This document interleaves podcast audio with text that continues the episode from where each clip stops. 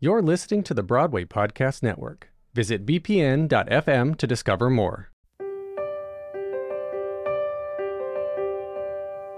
I'm not the creator.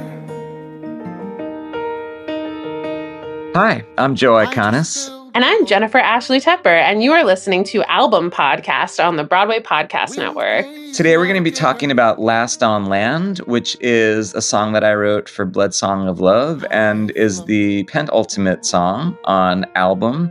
It features a massive choir arrangement by Joel Waggoner, and on this episode we'll talk about the musical uh, the musical stories behind Last on Land, as well as the uh, the origin of it back when Blood Song of Love was first coming together.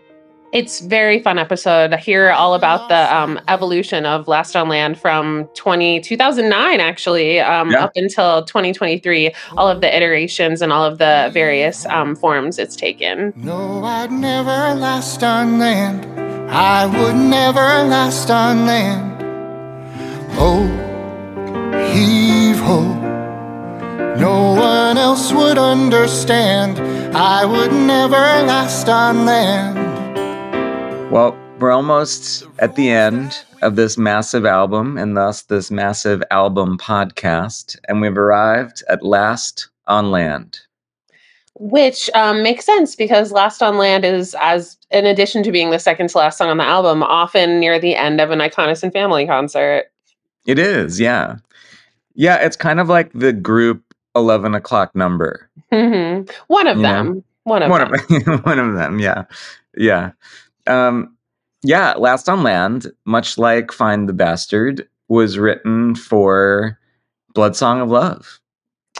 I this is one of your only songs where I truly remember where I was when I heard it for the first time because um, you wrote it before Blood Song of Love, you know, went into production. Mm-hmm. It was that year prior, and we were doing an Iconis and Family gig that you put this song in. And I remember my little sister, who was then in high school, was visiting, and I was like, "Oh my God, Joe just sent a new Joe Iconis song via email. We have to listen to it." And we sat on my old couch and we listened to Last on Land for the first time, and I was like, "Oh my God, I." cannot imagine what this is going to sound like with everyone singing it. And, you know, it's been so many years of it being a tradition since then. Yeah. Yeah. I, I remember sending it to you too, 2009 very special song. Also like a song that means a lot to a lot of people both um mm-hmm. you know i hear a lot from people who have um had a history with the family since blood song of love and you know know about this song in context and it really means a lot to them. And then also people who really respond to this song in concert. I would say it's like a favorite of um a lot of audience members. Yeah for sure. And it's you know i feel like it's one of those songs that it's so tied the lyric is so tied to the context of it in the show but I think it also works equally as well being completely removed from the context of the show. You know, it's like I feel like when people hear it in in concert and don't even know that it came from Blood Song of Love, it it still completely works as its own um, as its own you know five and a half minute experience. But you know, for anyone who's who's curious who doesn't know Blood Song, the the context of it is that um, you know so Blood Song is is about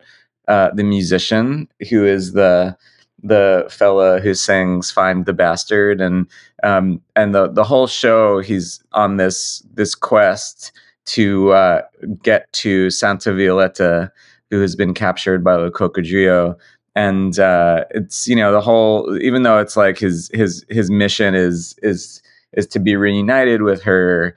Um, there's so much of it that's about you know him following his his path as a as a musician, as an artist, and staying true to himself. And, and so it's all kind of like a big metaphor for that, for an artist who's trying to like remain true to himself in a world that makes it really hard to do that. And so uh, in the second act, in the in the second act, uh, a musician and uh, his his sidekick Banana are, are asleep in the desert, and a thief comes in the night and steals the musician's guitar. And with his guitar gone, he feels at a loss and it's sort of like the ultimate he's been kicked when he's down he's been on this big journey and and now his his music has literally been stolen from him and he just wanders the desert and he wanders and he wanders and he stumbles upon this strange man who's uh, building a boat in the middle of the desert. And uh, Last on Land is the song that the strange man sings. Mm-hmm. And it had such a beautiful physical production. Like for those that didn't get to see it at Ars Nova, like what do you remember about when the song was happening in its premiere production? Yeah, you know the so like Blood Song at Ars Nova, it was um, you know, it was really scrappy, but it was like a show that, you know, there was lots of there was lots of wood and like decaying neon signs and it was it was a show that was just like filthy. You know, there was mm-hmm. like dirt and blood and as I think we've talked about on the podcast, Bloody Marys being poured all over the stage. There was just liquid. There's just so much like stuff. It was it it looked like a it was it had like a very sort of like junk shop of the damned aesthetic to it. Um, but Last on Land was this sort of moment of purity and and beauty uh, in the midst of all that, and the cast. Um, who they, they weren't called the ensemble, they were called the Outlaws in the show. The Outlaws uh, came together during the staging and basically uh, constructed this sort of abstracted vision of a of a of, of a ship in the middle of the the desert.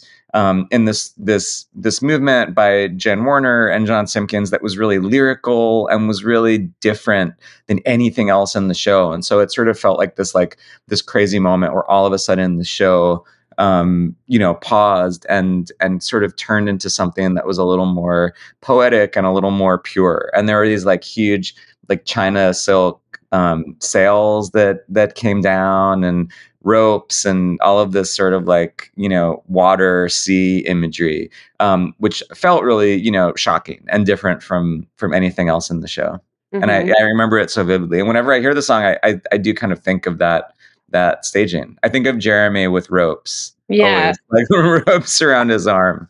Well, it was totally scrappy in all the ways you said. When I first asked this question, I was like picturing like a giant boat, like in my brain. And I think maybe mm-hmm. it's because I always sat near the front of the audience. It just yeah. it felt like a very large, like like they're actually building like, you know, the sails of a boat. It it, it felt very big in that moment. Yeah.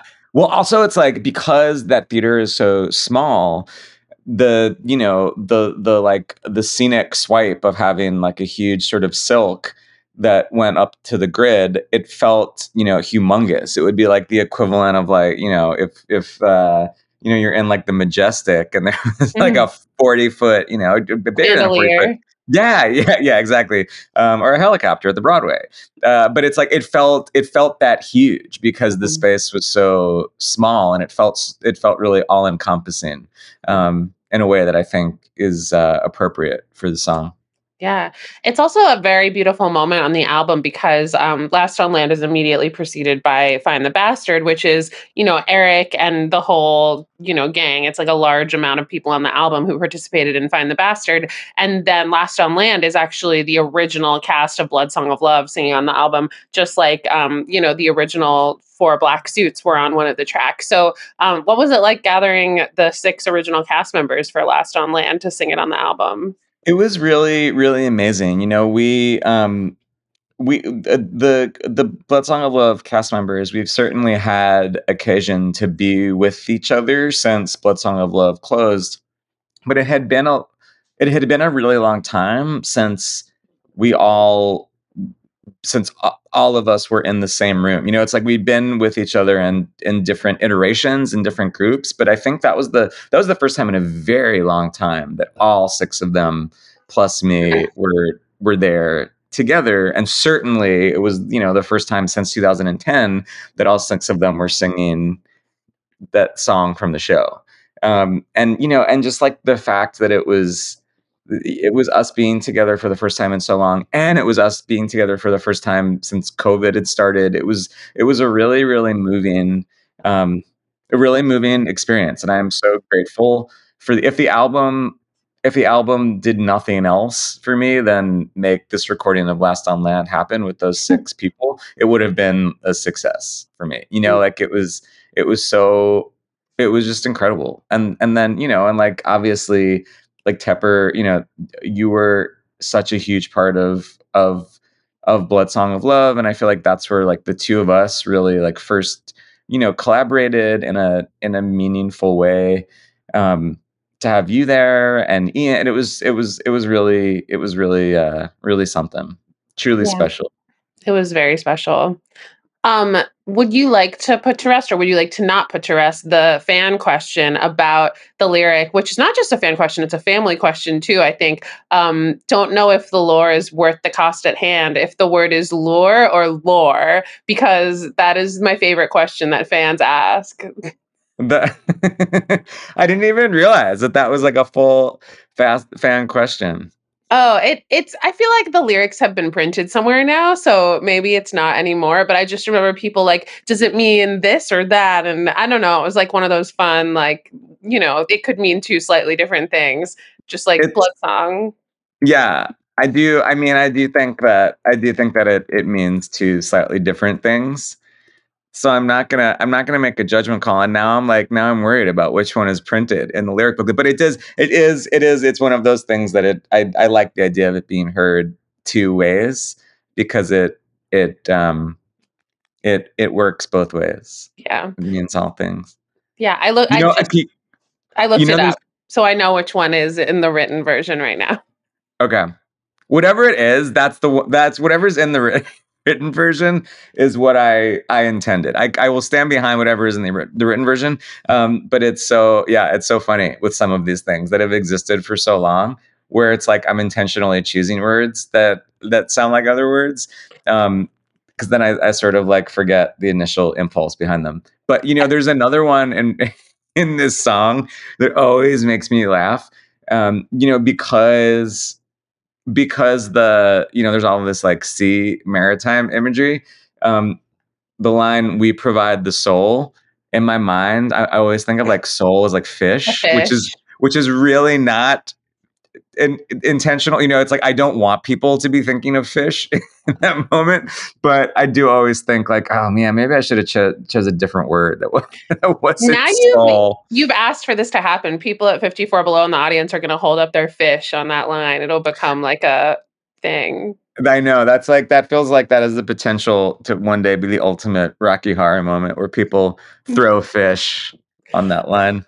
I will say that related to the lore lure, I'm not even saying it clearly enough. An O or a U. I Yeah. did hear a couple years ago, years after Blood Song of Love, but years before this album, two Blood Song original cast members, and I won't say who, each who thought it was a different one, which was what stuck this in my head. And I didn't, you know, I didn't participate in the conversation. So I really love I I love the mystery. I I fully support the mystery of anything like that. You know, it's the lore of it all. yeah.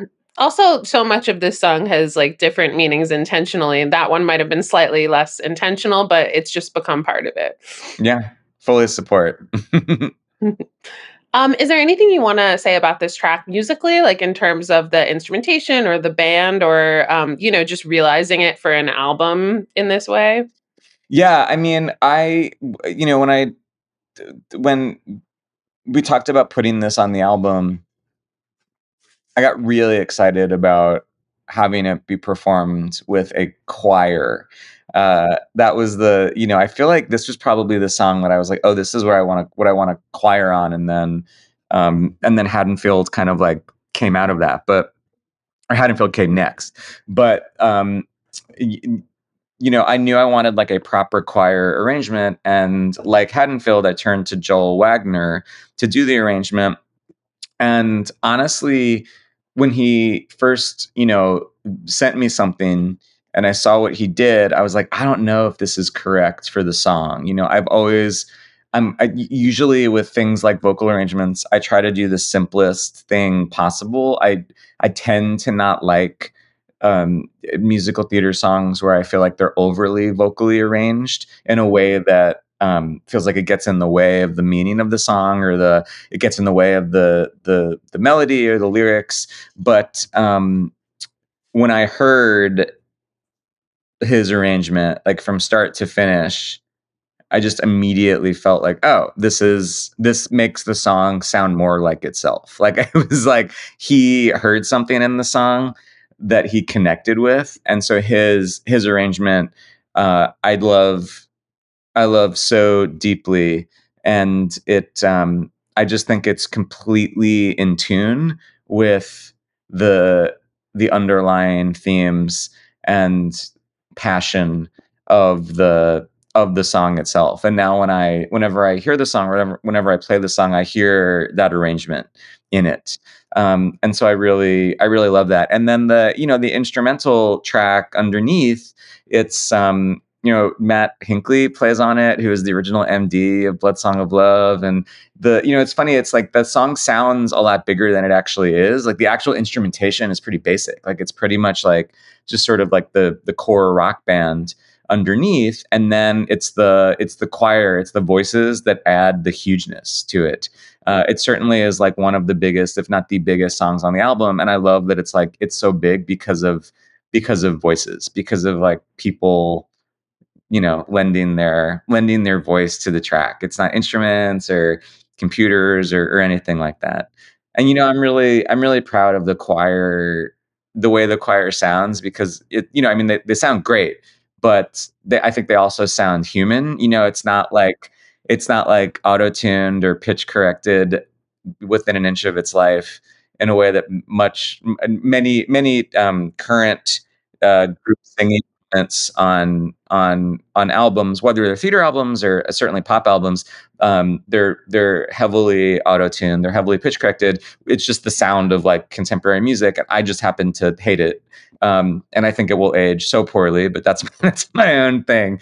Um, but I, I, I really am proud that the people singing sound like actual people. Um, yeah, and it, it's like it doesn't. It's not that it sounds it doesn't sound like you're in a theater hearing it live, but it's it's like getting there. You know, it feels like it feels like you're in a room uh, yeah. with with with actual people, and they're yeah. singing it. Yeah. Yeah. Um, anything else about Last on Land? I remember knowing that I wanted to write this song for this moment in the show. And at the time, I was living at um, in Herald Square on 34th Street, in my apartment. That's the apartment that um, when we think of Jeff, we think of that apartment. Uh, and and I remember wandering around on the like the east side in the 30s and um, listening to uh, th- there's this band I love called The Hold Steady, and they have an album called Boys and Girls in America, and the album could not sound more different from Last on Land, but for some reason I was just listening to that album over and over again. And in walking around and thinking about the moment, I came up with this with this idea. And I've listened to that album so many times since, trying to like listen for like a like a kernel or something because there are I have, you know, there are like songs that I've written that I have sort of that have been born out of like a, a kernel or an idea or like a like a one second moment from another song um, and and usually it's like something that only I would know that like triggered something in my brain. And I, I, I, I anytime I listen to that the Hold Steady album, I try to like I, I think about walking around in the East 30s and like, oh, was there what was it that made me you know think of like oh heave ho I'll never last on land. And I still I have not been able to pinpoint it, but I really think it's more about a feeling than a specific idea, you know? And I think the song sounds like that. The song sounds like a feeling, even though it's really, um, you know, it's like it's written like a Shel Silverstein poem. It's like really sort of exact and it's, you know, the way the rhymes are, it's really tidy as a song. Um, but it's, I think it evokes, it evokes feeling and certainly evokes the feeling that I was experiencing at that time when I was, you know, for the first time working with this family of artists and it, it it was the first time it really felt like a real thing and it felt like so much was on the the horizon and there was so much so much at stake and so much to lose and um, I think the song captures that and I'm I'm proud of that. Yeah. yeah. I love that. I never knew a lot of that. So Yeah. Wow. All right. Lost on land. Last on land. Last on, never last on. And I don't know where I'd be if you weren't here with me. And I don't know. Hey, thanks so much for listening or watching to my podcast. Uh, do me a favor and go to wherever you just listen to or watch this thing and subscribe or like or give us a great rating or review, and then head to bpn.fm slash album to find out even more information about this podcast, more ways to watch, more ways to listen, and check out my album, Album. Thanks so much for hanging out. Album Podcast is executive produced by Liz Armstrong, produced by Dori Berinstein, Alan Seales, Kim Garris, and the rest of the team at the Broadway Podcast Network. Be sure to visit bpn.fm slash album for both audio and video versions of this podcast and to listen to Album.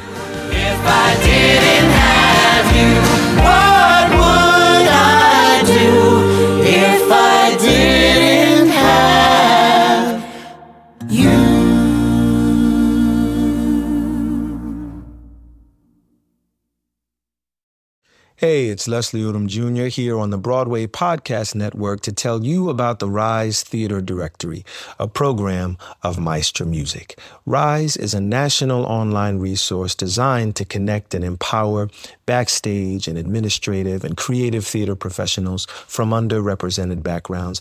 If you work or aspire to work in the theater community, this can help you find your next project. And if you hire theater professionals, search the Rise Theater Directory to find your next team. Create your profile now and get more information by visiting risetheater.org. That's theater with an R E R I S E T H E A T R E dot org because only together we rise.